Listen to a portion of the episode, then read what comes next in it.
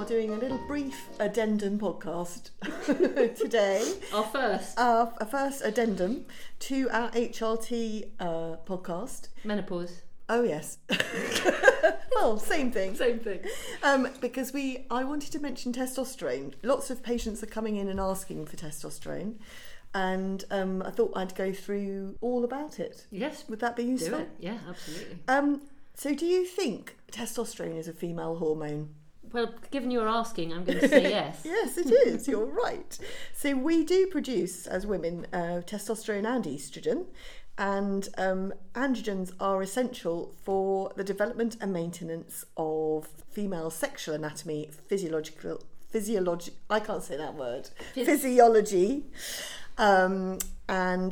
yes, we do produce it. But with age, like everything else, testosterone levels decline, partly because our ovarian function reduces. And obviously, if you have a surgical operation that removes your ovaries, for example, you can have a sudden decline of testosterone. But I guess the question is, should we be replacing testosterone levels just because they're low in everybody? Mm. Currently, the answer to that is no. Or that's the medical guidelines. Many women with low systemic testosterone levels do not complain of any symptoms, even on direct questioning, or low libido. Well, hang on a sec. How do you know if somebody's low on testosterone? Women aren't tested, are they? So we can do testosterone levels in blood tests. Yes, we do. Oh. Yeah, we do. So the question is, why do systemic testosterone levels not always correlate directly with low sexual desire or low libido, distressing low libido? And we think that's because of the way testosterone is metabolized. I'm having problems with words. This may be particularly important in the central nervous system because that's where testosterone conversion happens in the brain. So who should we be giving testosterone to? And the answer is to women who complain of low sexual desire after we have done a sort of more psychosocial approach to low sexual desire. So there might be, sexual desire is very complex, isn't it? It's a combination of your relationships, your psychological approach to your relationship. You might have medication-related low sexual desires. In fact, SSRIs, which are selective serotonin reuptake inhibitors, these are form of antidepressants, have a link to low libido, apparently. So there's things you should rule out first. So then the next question is, should we be giving testosterone on its own or with HRT? And the answer to that is the current guidelines are that you give HRT first. It's important to give HRT before you start testosterone, and that's because you might have atrophy of the vulval skin. So if you don't have oestrogen for a while, the vulval skin gets a bit thin and dry and sore.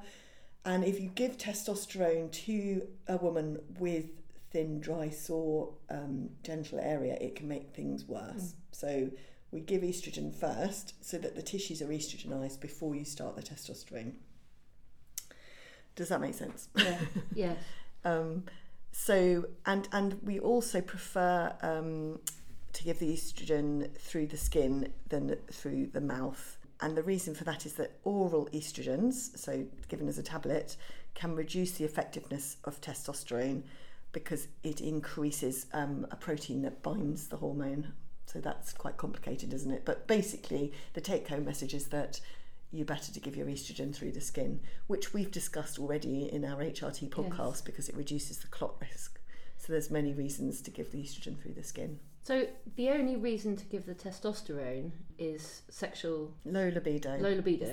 So it's not a sort of medical. It's not a medical issue if you're low on testosterone. Exactly. Some women have absolutely no symptoms whatsoever, so there's no need to give testosterone. Although there do seem to be beneficial effects for cognition, mood, energy, and musculoskeletal health. So there are other reasons to give it. But these are not, the studies are not great looking at this, and there's not enough evidence. These are quite vague things to measure. But I think anecdotally it looks like testosterone helps with a lot of other things as well. Nikki, are there side effects? there are side effects. So the commonest are the things you might guess, like excess hair growth, acne, weight gain, deepening of the voice. But so these things are rare and are related to the dose that you give yourself. So when I do give women testosterone, I do say stick to the dose that we've prescribed, because if you put more on because you feel better, you might start to get these male features and hair growth. Yes, exactly. So and one important thing is that it's actually not licensed in the UK. It's only licensed in Australia so far, and that's because there's a bit of lack of long-term safety data for cardiovascular and breast outcomes, and reluctance, I think, of the pharmaceutical industry to finance further clinical studies looking at this.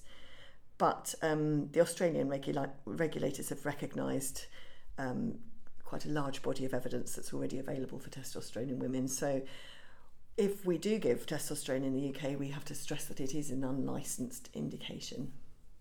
Can I ask, do men lose testosterone as they get older? Yes, they do. So some men will come in also complaining of low libido.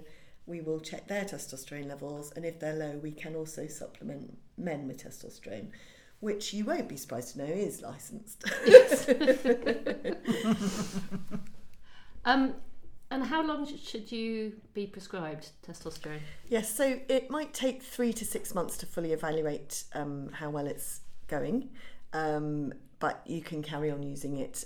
Although, as I've said before, there are no long-term studies looking at the effect of testosterone. It's all anecdotal evidence. So we need to get some more evidence of how long we can use it for. But if you consider that it's a bit like HRT, these hormones were in your body before you went through the menopause. So you are just replacing physiological levels of these hormones in the body. You're not kind of giving people super high levels of anything. Do you need to monitor it as a GP? Yes, yeah, so what we do is we check the testosterone in the blood level before we start treatment, because if you have got a normal level of testosterone, and then we give you more testosterone, the problem with that is that we might end up giving you too much. So we do measure it. Are there different types of testosterone? Yes, so most testosterone products are off licence, as we've said, and may not always be available. So we end up using licensed male testosterone preparations and titrate it down to female doses, which is typically about 1/10 of the dose for men. And in some countries, oral testosterone is more commonly used. It's oral DHEA, it's called, which is a product that's broken down to testosterone. But in this country, there are various formulations that can be used. They're used as gels and creams, and you can, there are testosterone implants, but they're imported from the USA. They're not always easy to get hold of. And so there's various starting doses and sachets that you can get hold of. There's some information on this on the British Menopause Society website. If you look up testosterone on there, that will tell you the different preparations available. There's one called Andropheme, which is licensed in Australia and imported to the UK for private use under a special license. Testosterone implants are currently unlicensed in the UK and can be only used privately, or through agreement of the local formulary committee with appropriate monitoring. So again, it's probably not something a GP would do. But the gels we can use, we just monitor blood test levels. So the gel should be applied to clean, dry skin in the lower abdomen or upper thigh and allowed to dry. Obviously avoid contact with your partner or children until it's dry, and wash your hands afterwards, and then don't wash the area you've put it on for 2 or 3 hours. But you should avoid testosterone if you're pregnant or breastfeeding, if you've got active liver disease, history of hormone sensitive breast cancer. Competitive athletes have to be very careful with testosterone, as we know, and women with normal testosterone levels shouldn't be using testosterone. If it's normal on their blood test, you're going to push it into side effect level.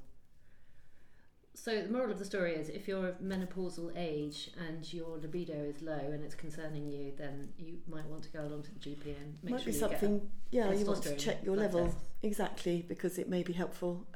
Of course, I always say this with HRT and testosterone, it's not a panacea. It's not going to make you not be tired, look absolutely stunningly beautiful, not have any joint pains, be completely brainy the day you take it, unfortunately. So we have to manage expectation with HRT, because I think lots of people do come in thinking it's going to be a miracle cure for a lot of their ailments, but there's no doubt that it can help you feel a bit better, so why not? Yeah.